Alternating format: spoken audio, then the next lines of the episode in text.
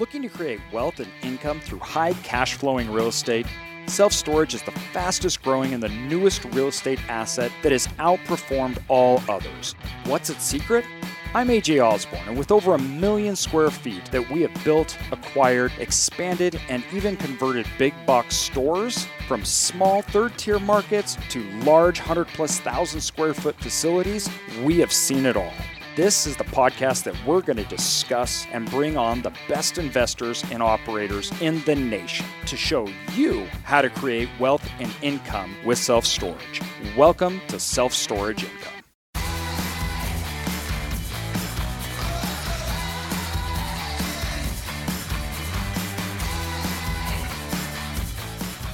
Welcome to Self Storage Income, the podcast that we talk only and everything about self storage. I mean, that's right, it, Connor? Yeah, that is that is completely and totally it.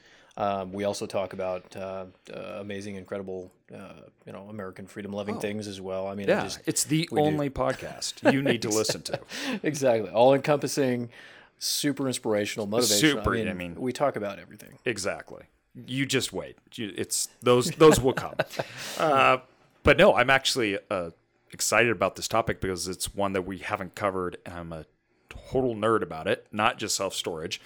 Um, but today's topic on uh, really like make it or break it and the economic trends that we have in the United States, what we're seeing, why self storage is relevant, where it came from, and what are the forces that are going to take it to the next level or destroy it. And these are obviously incredibly important for any investor. I don't care if you're active or a passive investor in self storage. If you're trying to understand it, you can't understand it unless you know the forces that created it and are making it successful. Um, and it is not just that Americans are greedy and store want to store a lot of crap. Although I know a lot of people think that that's just why it exists. It's not. that's and why it's so, so, successful. And people think that they're going to wake up and and not do it one day. Um, that is definitely not the whole story. So we'll get into that. But before we get into that, we have to mention our wonderful, incredible sponsor, Janus International, and specifically Janus's Noke products, which we have in our facilities. This is, we believe, the wave of the future. We strongly believe that a keyless entry system is long overdue in the industry. Um, it is something that we are so accustomed to, and the gateway to access people and their wallet books have become the cell phone, and people expect things um, immediate. And if you can't do it on your phone, then you know it doesn't exist. So uh, obviously that's not for everybody, but it is for the vast majority. And every single year, it is more and more and more. Exactly. Um, as of right now, it's well over 50% of all your tenants are looking for storage on their mobile device, easily over 65%. We get our online rentals um, uh, or how people find us online is right around 80% of all our tenants. And of that 80%, um, the vast majority of them are all on mobile. So mm-hmm. if uh, why that matters with keyless entry systems is because keyless entry systems allow you this Noke product to rent your storage unit on your phone, open your gates, open your door, take move in, leave, and not have to work with a manager all from your phone. Um, I, I mean, I don't even think you need to say it, but it, the competitive advantage there is obviously extremely large. A uh, great way I like to look at this is we had around 20% of our new tenants at a facility that we opened that utilized Noke to rent at our facility. These people were not located in the area they rented from us because we were the only ones that allowed them to. That means our market was 20% larger than all our competitors. So that's an advantage that I will take all day long. Two, 100%. they are the least price sensitive tenants that you have. They're not nearly as elastic. They are there because of the convenience and they're there because of the opportunity, which we were the only ones. They are also tenants that tend to stay the longest, as we found, because they are out of state um, they need to be able to do this hands off. Um, so it opens up a market for us that we hadn't already had. So with the Janus product, it allows you to do this. Now, the great thing is when when we first did it, it had to be wired to the storage unit itself. Now they have their battery operated parcel that goes on. And so you can adapt that into storage facility and units with that are already existing. This is a great play and one that we use. So obviously we have a value add strategy. We're turning those facilities around and now there's an opportunity to not just update looks but functionality, which is rare unless you want major capital expenditures. Mm-hmm. Um, so it's an outstanding way to um, make your facility stand out renovate it and make not only the look look better, but the utilization of your facility entirely change. So it's awesome. Please check out our show notes. They're in there. Check them out, everybody. And with that, let's continue. One of my favorite topics, economics. It's uh, something that has greatly paid off to me in my studies um, through business when um, we were doing mergers and acquisitions, developing a wor- worldview and understanding the reason things are happening to identify trends, um, what's going on. It was the cornerstone of our move into self storage um, because it, uh, you know, it, if you understand economics, it's it's kind of like seeing the future, like how things will happen. And so when we look at the United States, where we're at today, um, there's a lot of reasons we're here. And there's a lot of reasons we have seen such a massive change in real estate. Real estate isn't what it used to be.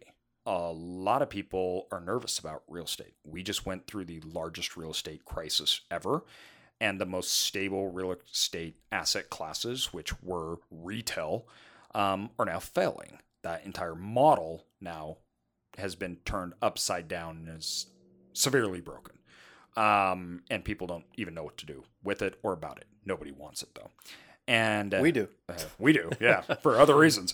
And if you look at the hotel industry and what's happened through COVID, um, all of a sudden we're sitting here going, this has been a terribly rough 15 years for real estate in the United States except for storage. Um, and so these dynamics that have changed so much when storage before 2008 was mostly overlooked. It was a junkyard industry. It had been turning around, but Wall Street funds didn't really play in it. And the complications of operations, or what seemed to be complicated, drove a lot of people away. Um, most of that has been solved.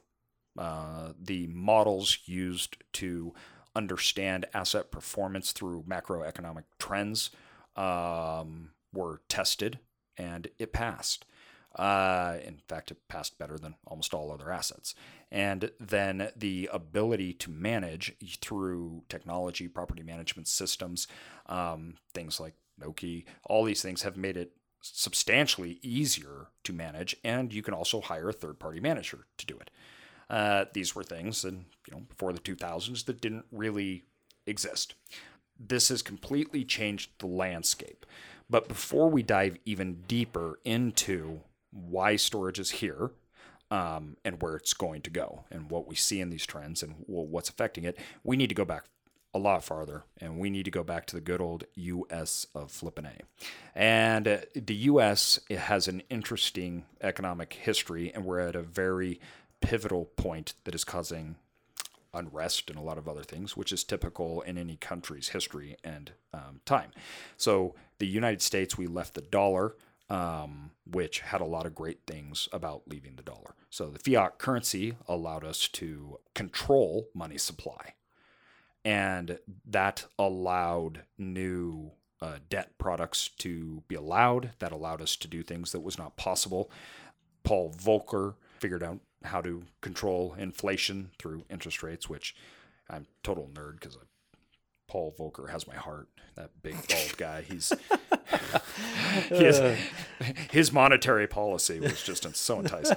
Uh, uh, really the way yes, the way that Fed chairman uh, uh, let interest uh, let interest rates rise, um, but it stopped. He figuring out how to stop inflation through interest rates the ability to pump money um, into the economy. This became a major tool for the United States to uh, utilize and control these contractions, right? So these business cycles or these economic cycles, which principally have two.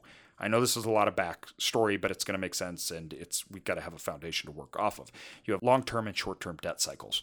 Uh, short-term debt cycles are generally controlled by monetary policy through central banks, the Federal Reserve.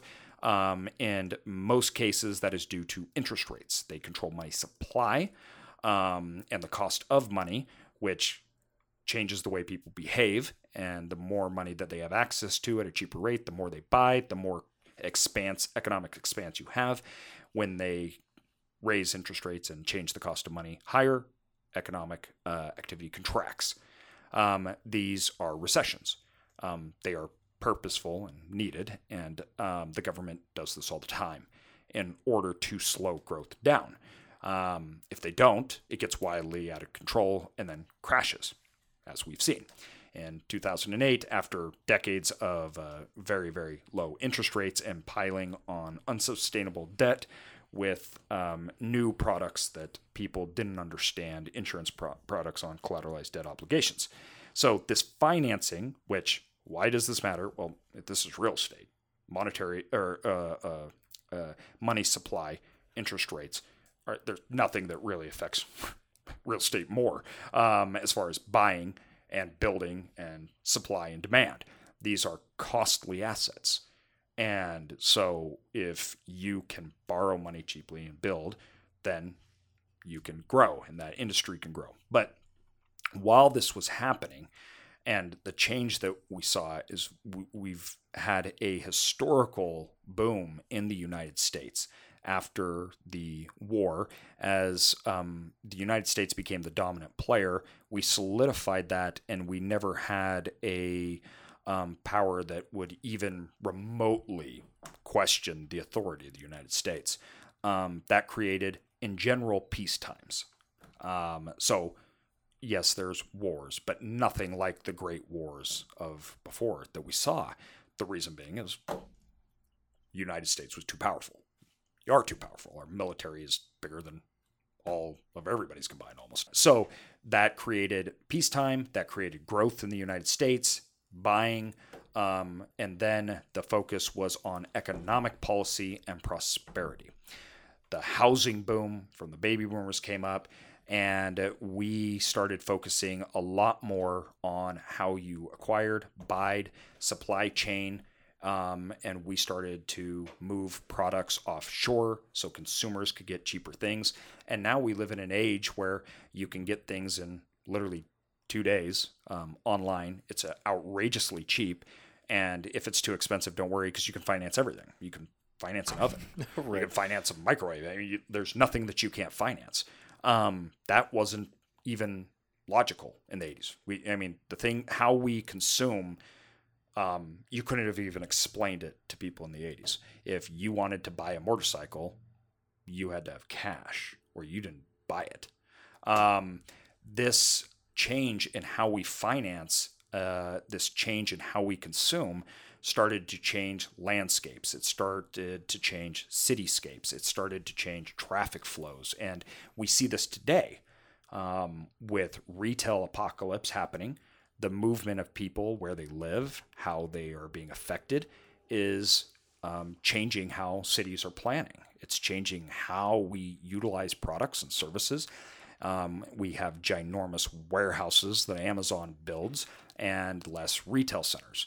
Um, this affects a lot of things, and it greatly uh, uh affects everything in real estate from retail uh, multifamily, um, housing. Um, it uh, affects storage facilities. Um, but when you look at these forces, these were all forces that are driving um, um, need for storage. And the driving need was um, com- was was paired up with stricter policies from cities on how we can utilize the land that we live on. You know, we can't do anything we want in our yard anymore. You just can't go park things out in the street. Um, cities won't allow you. Neighborhoods have rules. um, were very stringent on what you can do. And that is also tied in with the cost of real estate because of incredibly low interest rates, large money supply um, skyrocketing. So everybody's building. Um, cost of homes since the early 1900s have exploded in comparison to um, wages. So that means people can't have as much. Uh, we live in much denser uh, um, areas than we did before. And if you want to add a garage onto your house, that is a pretty flippin' penny. So the economic forces driving consumption have benefited consumers. They can buy and finance things that was unimaginable before. All meanwhile, the um, economics of home ownership and real estate and space um, have, I don't want to say hurt consumers, but it's not nearly as practical um, between the regulation not letting us do what we want um, on the land. And I'm not saying that's bad. I'm just simply saying it's the way it is. Um, we want things to look nice. We don't want junkyards. Um, combined with the uh, uh, the overall amount of space we can have uh, afford as an American, it created a spread. So now we can buy stuff easy. We just can't house it. Um, this is also another. Uh, then we're moving on to phase two. So this is this is the economic phase and kind of the process that was going through through the uh, 70s, 80s, 90s, early 2000s, and then we had the disruption through retail. We've had the disruption um, from how businesses are operated. And what it has done is it we've we've seen a major dissection of business functions. So the internet has allowed us to perform uh, lots of businesses, not all located under one house. In fact, we have major companies after COVID, especially, they're like, we're not even going to have employees come back to the office. So this is starting to disrupt office space. But what it is also doing is it's made home businesses an extremely viable thing. And it's made businesses don't want to pay for the extra real estate. So they need to house things. You have a last mile problem for the shipping of products and services um, for consumers that has not been fulfilled and can't, in lots of places, can't be outside of major, major cost because of the location of the people.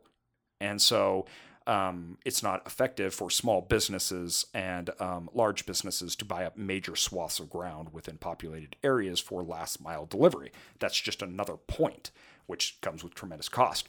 So we have all this stuff. We have all these businesses that are fragmented. Um, we have more rules. You can't run businesses out of your home. You can't store stuff there. Um, the economics of storage are fantastic. And it, once again, these are economic forces. It's not just Americans are gluttonous and one day they're going to wake up. In fact, that's actually proven the opposite as um, we've had stagnation of wages, consumerism has gone up, which seems counterintuitive, but it's not. It's obvious. I can buy a bike for a fraction of the cost that I could 20 years ago. Um, and I can get it while sitting on my couch and then look at it and not use it and keep sitting on my couch. So, uh, the idea of who utilizes and how they utilize the storage is changing. Um, the uh, operations, point of sales, moving products, everything medical supplies. Um, that's all now being housed at a storage facilities. We have major retailers like Macy's um, and different people like that that use our storage facility to store extra product because they're not going to go put a lease on major commercial area and they're not going to spend and the cost of what it takes to build it out. It doesn't make sense when they can just lease a large storage unit and utilize that. Um, we have uh, some of our facilities, 30% of it is taken up by businesses now. That was not how it used to be. So when you look at these economic factors of utilization and where storage is headed, it's really important to understand the economic forces that are driving it. When we saw this, it was very clear that the um, monetary policy that the United States had adopted that was um, keep interest rates low, flood the markets with money would change the uh, prices of assets. So after the last recession, we knew that the next 10 years was going to be very, very good for real estate. So we dove fully in, um, and we'd owned it before, but we'd stopped in 2005 because real estate didn't make any sense. Um, but we started back up after the recession because of this understanding. Um, areas are, are, are growing. Um, people are moving, having children, on and on. They can buy more, have less. Businesses need operational support. Um, they need this last mile solved. So this has caused for an environment that this overlooked asset class um, outperformed others because while the economic forces were delivering demand to storage, it was taking away demand from other asset classes. Airbnb starts popping up, taking away from hotels. Then you have COVID on top of that. Um, you have um, uh, that's also was taking away for a lot of different leisure activities and industries. Uh, retail has been weaning. It, re, the the apocalypse of retail, it, it, we need to understand too, was not just an apocalypse from Amazon.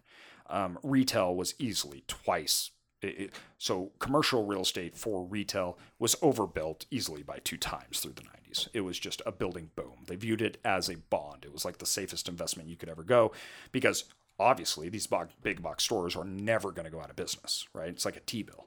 Um, so when they did that, there was huge demand because it was considered so safe. And so they just built like crazy because remember, consumerism was dropping. It, or the price, uh, the cost of consumerism was dropping. Everybody had a problem with Walmart. You remember that Walmart was the big evil person because they were giving us cheap stuff. We all complained about it, but we still shopped at Walmart. um, and so all of a sudden, you had all these these um, class A in quotation marks product types that all at once in one decade seemed to be borderline useless. And in the last few weeks, one of the reasons this is so important, um, in the last few weeks, it's just like headline after headline of all these retailers that are just, they're calling it, they're going bankrupt. Yep. Um, and they weren't doing good before. It's not just because of COVID. This is just the nail in the coffin. So when you take all these factors in, now this is the past, we now understand where we're at. Um, the United States has lost some of its levers to control the economy. This is the next thing we need to understand. Um, I'm sorry, this is totally nerdy, and there's half of you are probably asleep if you're driving. Um, please listen to some upbeat music because uh, although I think this is cool, uh, I know a lot enter, of people don't. enter music. exactly. So, um, but when when we look at where the United States is and where it's headed at, at this very point, um, the United States, uh, one of its made so there's multiple levers that the the central banks and governments use to affect economic output. Um, you have the uh, influx of money, so changing money supply, interest rates. Um, then you have things that have been introduced in the past, like World War II, and that's where the government goes and puts people to work, infrastructure pays people, which tends not to be that effective. That's why we didn't do it in a big way in 2008, um, because Bernanke, who was a scholar of the Great Depression, um, understood and wrote a lot on it that that was a misuse of funds. Where the problem was was systematic in the banking, and you needed to stabilize the financial system to deploy money. So instead, they started up something called um, uh, uh Uh, quantitative easing, relief programs, where the central banks started buying up bad assets. So they just said, oh, well, all these bad assets that are causing problems, let's just take them out. Let's just take them from the banks. And we will have the central banks will hold it on their balance sheet because nobody really cares. It's like they just disappeared. And all of a sudden, banking banks became really healthy because all the bad debt was gone um, which solidified the banks. They did major capital injections. That's part of trying to bring interest rates, get money out there, which rises the price of assets. Um, that's their was their third lever. We, the reason this is important, the reason we're talking about it, is we're seeing this today. So the government's trying to make sure the economy survives. Interest rates are already low. They can't use that lever. It's already been blown out. They are buying up bad assets. That's their go-to now which hasn't stopped since 08, which is a huge problem we're not going to get into today. Um, and their next lever that they're now trying to use is just sending people money. And that's the new way they're going about it. So we're just going to cover your salaries, um, and we're also just going to be sending you money. So the balance sheet of the central banks, um, which is a lot of people view as like voodoo science because it they they feel that there's no repercussions of it, which is a misnomer, but I'm not going to get into that now, um, is exploding. Why this is important to self storage. All right, now we got to look towards the future. Okay. Um, now, if anyone that's awake, anybody that's still with me, uh, and AJ has a huge smile on his face, even right I'm now. I'm so He's... excited. I'm just like, this is just, this is the best thing ever, and uh, Dude, I apologize. Well, and, it, really is because, in, in all seriousness, it is because if you're not looking at the, the whole picture, uh, again, just like the title of this this whole entire episode, you know, you're making or breaking something, and knowing the factors that are going to make or break something is something that we we absolutely have to know as business owners, investors, whatever you are, to make things happen, to be successful, um, and to protect yourself. I mean, you've got to be able to see the whole picture, identify the risks, mitigate those risks, be able to quote unquote. I know you mentioned seeing the future. Obviously, nobody has a crystal ball, no. but again, you can identify trends. You can yeah. make educated choices, decisions, calculated decisions, um, and all of this stuff is is. I mean, you're proving it right now with everything that that you've done with storage. Yeah. Um, again, you talked. We got out the, of office space yeah. because we believed that the internet was um, causing less demand for office space mm-hmm. because once again, you didn't have to do everything in an office, and we I had an underlying theory that if you could choose to work in a cubicle or at home, you're going to pick home. Um, right. And uh, we're seeing uh, a, a, lot of this stuff play out. Now, l- let me make this very clear. We say apocalypse. There is, retail's not going away. It's not. Now, it's never going to be like it was. And we've all had to readjust. And um, we work with sellers of retail. We're under contract with four major retail um, spaces and outlets as we speak, and we have to have conversations with the owners because their value. So, how you value real estate is based upon the revenue associated you could get from it, right? So, whatever the revenue that you can get from it, whatever multiple or cap rate or whatever you apply to that determines the value. They're valuing it at something that no longer exists. So they're sitting on a space that's been empty for years. Um, mm-hmm. And they want to value it as if we were in the golden age of retail and you have, you know, Dick's Sporting Goods or whatever it is that's going to come in and sign a 15 year lease at this high price and that equals $10 million. Yeah. That doesn't exist. It's not happening. And sometimes they need to wait a couple years and they need to fill the pain and realize, okay, this isn't happening. And then they come down and realize it. So, what we, we practice doing and what we do is we walk through the owners and the sellers uh, a new valuation to come up for their assets and why we come up with it based upon yield. And so I'm not saying it's a piece of junk. I'm not saying it's worth it. I'm simply saying the yield that can be received from this asset is X. That means your value is this unless you can find somebody else that can get a different yield, then obviously you can price it at that. There's just nobody else. Um, so that requires a revaluating of a major portion of these assets. Grocery stores are still doing very well, doing very strong, um, but other commercial uh, has severely impacted. Don't need to beat that horse to death. But uh, when you look at that for storage, we're repurposing those assets. It's one of our major uh, um, acquisition strategies. Uh, once again, we have four under contract, some closing very, very soon, which we're working with the cities, and the cities are great. They understand we've got this problem. Um, but this is a paradigm shift in real estate. Um, and a lot of people, funds particular, are looking, saying, you know, wh- how do we work? We we have to allocate capital. Individuals want to invest in real estate, but they're going, you know, geez, I got to tell you, the 2000s, I mean, everything that was told that was supposed to be the golden rule, housing prices never go down. Retail's like bonds. They never they never default. It's the safest thing you can have is commercial uh, retail. All those things are just out the window, right? It was like nothing can stop leisure hotels, major hotels, anything. And then Airbnb popped up, and it, was it just tended to be like one after another for real estate. And it's not that scary. It's not that complicated. We just have to understand what's happening, right? Hotels aren't going away. Um, this year was beyond disastrous for them, but I still plan on funding a hotel and doing a development uh, uh, of a hotel with uh, one of my friends. And so when I look at our investing strategy and we're looking at these long term trends, I said this a lot, but I believe that self storage offers the most opportunity because self storage isn't going anywhere and the economics behind it. Now, there's there are um, there are things that have uh, uh, technology that has come in and tried to disrupt storage. It's happened. It's going to happen. Um, you have things like clutter. Um, one of the problems, though, you have operationally speaking with those business models is two, twofold, and why I don't think they make sense. They say we're the Airbnb and Uber for storage, right? Well, that's a tagline everybody likes to use to make themselves right. sound way better than they are. Uh, but one of the problems you have with that business model is they come, they pick up your stuff, they take it off site. So the business model is this: they they have real estate outside the city that's much much cheaper they house everything in there. Then they employ people to pick up via an app, archive, and then take it to their housing. And then you recover it by choosing what you want, and then they bring it back to you.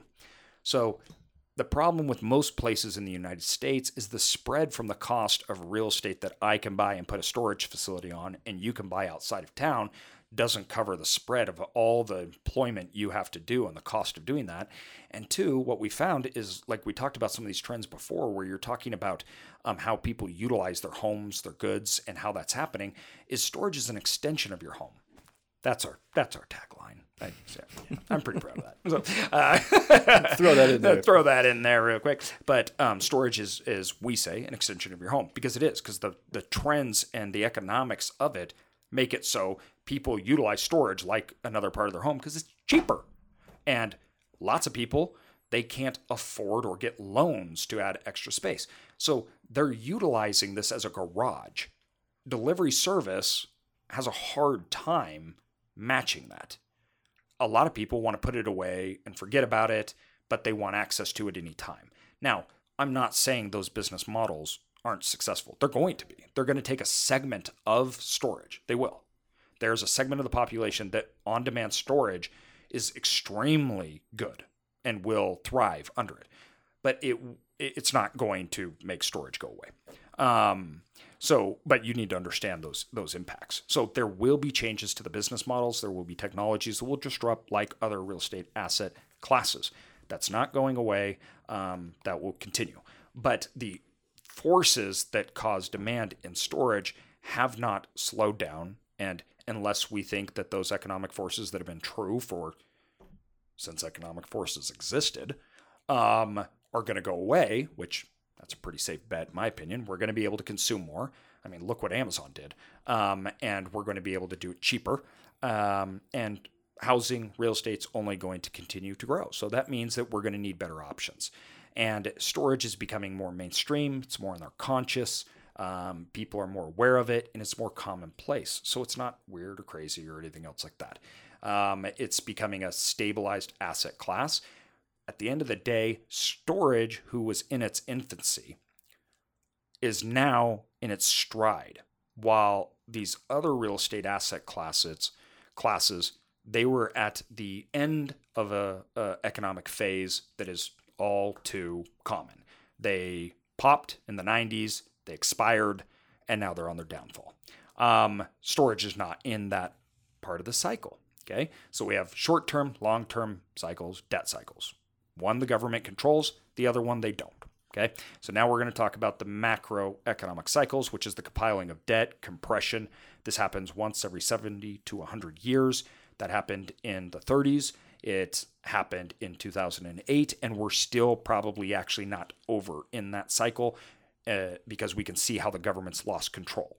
The government's lost control because the levers it uses aren't working. That happens in long term debt cycles, which is scary to people. That's why in 2008 the world was ending, because it was. The government couldn't control the economy. They had to go to extreme measures. They had to take over banks. Look what they're doing now. They're mailing checks to people. Um, when you look at these effects, some of the underlying things that people assumed about real estate was completely wrong. So people said, no one's going to default on their home and keep their $100 storage unit. Not only was that not true, everybody defaulted on their home and storage uh, demand surged. Why? Because it's I can keep this and I can keep my valuables at a cheap price, but this is 1200 bucks a month. That's a 100. I'm defaulting on that one. Um, and so when you look at that, then comprised with the mobility of millennials, the lack of access to capital, and the wage stagnation from the recession, uh, you now have more demand than you've ever had. And now, uh, when I say ever have, I, you, you got to understand demand and storage. It's it's been it's like up a point, right? But when you're talking about uh, 10% of the population, these are general numbers, um, uses storage. We have seen an uptick, nothing dramatic, but when you're talking that little, it's it's a big move. Um, and I don't see demand to continually climb in storage, but it will remain strong, and more people will use it. Um, so these are the things we look at at the future of storage. Now, we also talk about the other economics since we're in our infancy. It's an industry that's consolidating, which makes there more inventory or more possibilities for you to acquire and update because these are old asset classes that before the big technological revolution came were built and you can use that as an advantage. You can buy the inventory, you can turn it around, you can use all the things we talk about on this podcast, everything we do combined with technology to change operations and have an amazing asset class that produces cash flow. So, when I say I love storage, I really love storage. He's and legit. it's like, and it's these reasons why it, th- that picture is so clear to us. Um, th- This isn't us. This, like, right? It it's identifying. I need wind in my sails. So, I, if you fight the economy, you're losing. Right? If you fight consumers, you're losing. Um, storage was something we identified that the consumers and the economy were going to make us successful. That's how you build wealth and income trying to fight consumers is a stupid game because they make the decisions. Trying to fight economic forces that you have no control over, and as we've seen, the government hardly has control over, Right, is no a kidding. failing game. And storage is one that's not. Now, multifamily is another. That's an obvious, right? Um, multifamily has increased. It's been a great investment. So there are bright spots. Um, once again, the other asset classes that I'm talking about, they're not going away, but they, they they've matured and they need to be analyzed, valued much much differently than they have before. And as an investor, you need to understand that a lot of those are decelerating values and people that may be having have those asset classes or selling them are underwriting them on preconceived uh, notions or models that are outdated or don't make sense. And with that said, you're you you could get yourself into trouble by acquiring them. Um, and debt is so low right now that there's major major um, pressure on the big ones. So apartment buildings, the pressure has been astronomical. People buy them at any cost right now. Storage facility, because it is still new, a lot of people are scared to venture outside major markets. Um, where apartment buildings, nobody's scared to venture outside. It's it's you know it's they'll buy them anywhere. So once again, this still leaves opportunity for you. You're not. I'm not saying you're getting ten caps or anything else like that, but you can still get a good deal um, in markets that are tremendous pressure for multifamily and other asset classes. So these are when, we talk about these underlying trends and waves. We're on a boat. We're riding the wave. We're just trying to tune up the boat, make sure our team is is ready and the wind in our sails, and we're making sure we don't crash, and we're along for the ride. That's the way to go.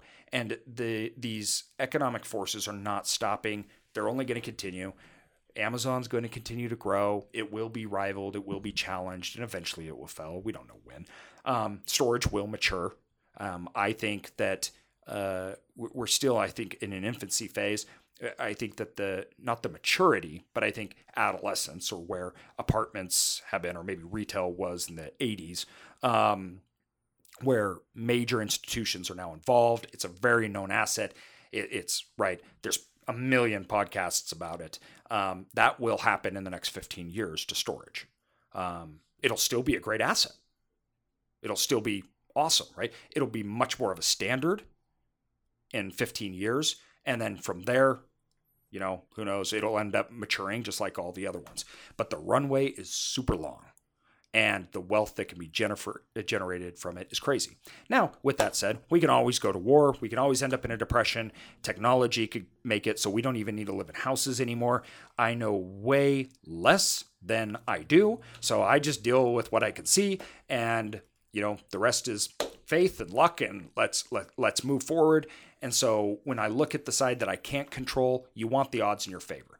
The side I can control, I can pick good deals, I can turn them around, I can create margins of safety. So even if the sea ahead is rough, I can weather it. That's what you control. So I picked long term great trends that will carry the ship. I just need to make sure we don't sink. I need to create good uh, uh, uh, cash flow and good margins that can protect me for overbuilt markets. That's the number one thing in storage. We've talked about it a million times, but this is also another economic uh, problem with storage. We, I just talked about the good things. That's the bad thing. They're cheap. They're not like apartment buildings. Lots of people want into them. Uh, lots of people think that they're easy, and if you build it, they will come. Um, so the number one death sentence for storage is storage. I mean, overbuilt markets. It's you, you, you can't fight it. Like it doesn't. You could be the best operator in the world, and if your market's severely overbuilt, it's gonna impact you. So avoid those things and that'll keep you out of trouble. And I don't see those things changing. So when we look, overbuilt markets is going to continue to be a problem in the United States. That's not changing. In fact, it's going to get worse. Why? Because more people are, they, you know, there's lots of sm- people that are so much smarter than I am, and they're noticing, and or they have noticed these things. They're pouring money into storage like crazy. They're building. They're trying to buy. Everybody's trying to get a hold of this runway before it ends up like apartment buildings or those other asset classes. And so overbuilding is going to be a problem. So we just need to realize that. That comes down to microeconomics. Do your homework. Buy facilities that have room to grow, not are at the peak, and somebody comes and the market gets overbuilt, and then all you have is downside. You'll be good. Just follow AJ's new book. That's right. That's right. We'll just plug that right in there. so no, um, I mean, no, I, I apologize. I, that was like verbal just explosion through the mic. Dude. But it's, I love this stuff. It's so fascinating and it's exciting for me to share with other people because I'm like, guess what? Guess what? You got to see this. Can't you see this? Can't right. you see what's happening? Yeah. Can't you see what's going to happen? Um, it's exciting. It's the reason we started Cedar Creek up because I, yeah. I, I knew that after we'd acquired all these facilities and after we developed a management company and a process that would work, I said, we we have whatever it is. I don't know, a decade, 15 years of, of harvest time. We need to take advantage of it. And so we started Cedar Creek up to really start acquisitions, to really take this to the next level. Um, because I'm still so bullish on the industry. And mm-hmm. I'm still so bullish on what's going to happen over the next 10 years in self storage. I've tried to get into other asset classes, but it's just not as clear to me. And um, I'm, you know, once again, I, I I don't know a lot. So I got to stay away from all those things that I don't know because I don't know so much that's going on. Where storage outlook to me is simpler and clearer um, than a lot of the other asset classes, so I can play in it. And uh, so we, yeah, we're we're building up, we're growing. We want as much as we can, um, and we think we have a great runway. We seriously, in 15 years, you guys are all going to be listening to this podcast, and we're going to have lots of great stories. There's going to be updates, and you're going to say, "Yeah, I remember when you guys started up, you know, Cedar Creek. Now, you know, you got a billion in assets. You can, yes, we'll we'll have that recorded, so when it happens, we can celebrate. Um, or but, I mean, even 10 billion. I don't know. who knows? That's right. Who knows? so, uh, but and hopefully, all you guys get to come on our journey with us, and you guys are out capitalizing on it too, if it works, if it fits for you. Um, but I may be a little biased on the industry, but uh, you know, no, it's, it's once again, it's not that there's not bad things coming. Right. Right. There's markets that are bad. There's markets that are overbuilt. Storage is so prone to overbuilt. It's it's it's frustrating. Um, that's why REITs focus on first tier markets where it's really hard to develop and build because they want to protect their asset class. Um, so it's it it's not that there's not danger. It's not that it's you know apartment buildings have long term leases. We have month to month leases. Yep. Um, there's way there, there's benefits to these other asset classes. There's great, amazing benefits to them that don't have in storage. But the advantages that are in storage, I think, are for those of us starting out or those that want to grow. I think those advantages lie very heavily to those people. Absolutely. No, I couldn't agree more. Like you said, um, it's a very fragmented market still. It's not consolidated like uh, apartment complexes are. Um, again, like you're talking about, we got that huge runway, a lot of opportunity, And uh, no, it's a fantastic time for people to, to start looking at storage as as their asset class of choice. Um, and it just in the markets again have, have shown time and time again that it's it you know just backs up everything that you're just talking about um, as far as stability. And um, where the economy is right now and where they are in their cycle. Um, and these are long-term cycles I'm Right. talking about. Right. Short short-term cycles. I I mean, when we're looking at it, yeah, I see chaos in the short term, but I could be totally wrong. Short term is so unpredictable. I don't even try. It's like I, I don't even know. Long term's unpredictable. But Mm-hmm. I just know that there's basic forces that over the long term create outcomes. Um, the short term, to me, I just, once again, who knows when we end up in a war? Who knows when, you know, China decides to want to be the, you know, currency of choice or whatever that may be in the short term that I can't see and I don't know. So I, it's it's hard for me to even try to guess those things.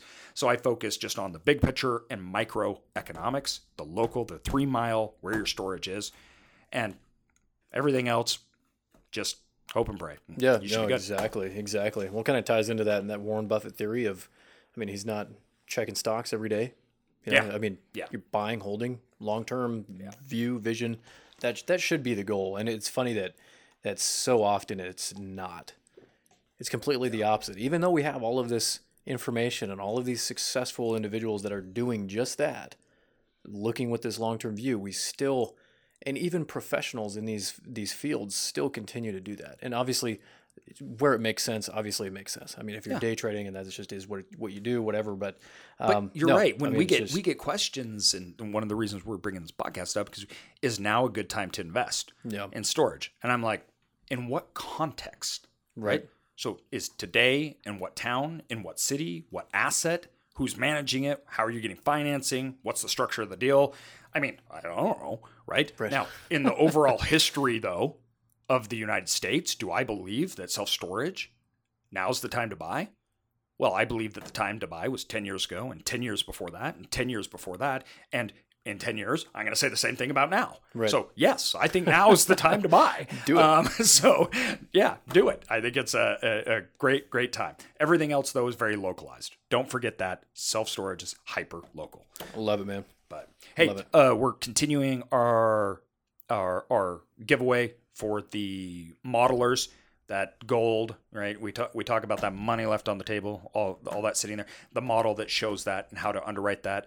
Um, and so if you do that in the big modeler, if you leave us a review on Amazon for our book, leave us a good review on Amazon, five star on the podcast and a review, you get both of those modelers. And um, also, I think, are we still doing the 15 minute call? Yeah, we're still doing the 15 minute call. If you leave a review, I was gonna say, I don't know, man. So- That's, that's up to you. Yeah, yeah, yeah. Been- I don't know how many you can do in a day, but we yeah we're, we're keeping it kind of uh, uh, until I get too swamped. We we may have to cut that off, but it's it's still going to. I I I, I really enjoy it, so that's my problem with it. It is I- really I, cool, like man. it. It's Yeah. really cool. So and uh, name of the book. oh yes, the Investor's Guide to Growing Wealth in Self Storage. It's the playbook. So check it out playbook. on Amazon. We will be raising the price. Raising the price. I've kept it this low, nine ninety nine. Um, we're trying to make sure that everybody, all you guys, get a chance. Particularly our listeners, we still have emails coming through. We're still sending people, but that will go up to nineteen ninety nine. Um, probably next week. Uh, we, we got to see. I'm working on that, but I. It's weird. I don't want to because I'm like I just want people to have the book. I'm like I, I just, but I need to raise the price. Um, so uh, we may do that, but. I hope that was helpful, guys, and I hope now um, you can all wake up. So everyone, uh, uh, wake up. We're ending now. Uh, so- Coming out of the Bueller, trance, Bueller, like- anyone? Oh, I love it, man. Thanks a bunch, guys, for listening. We'll catch you next time. Thanks. Evan.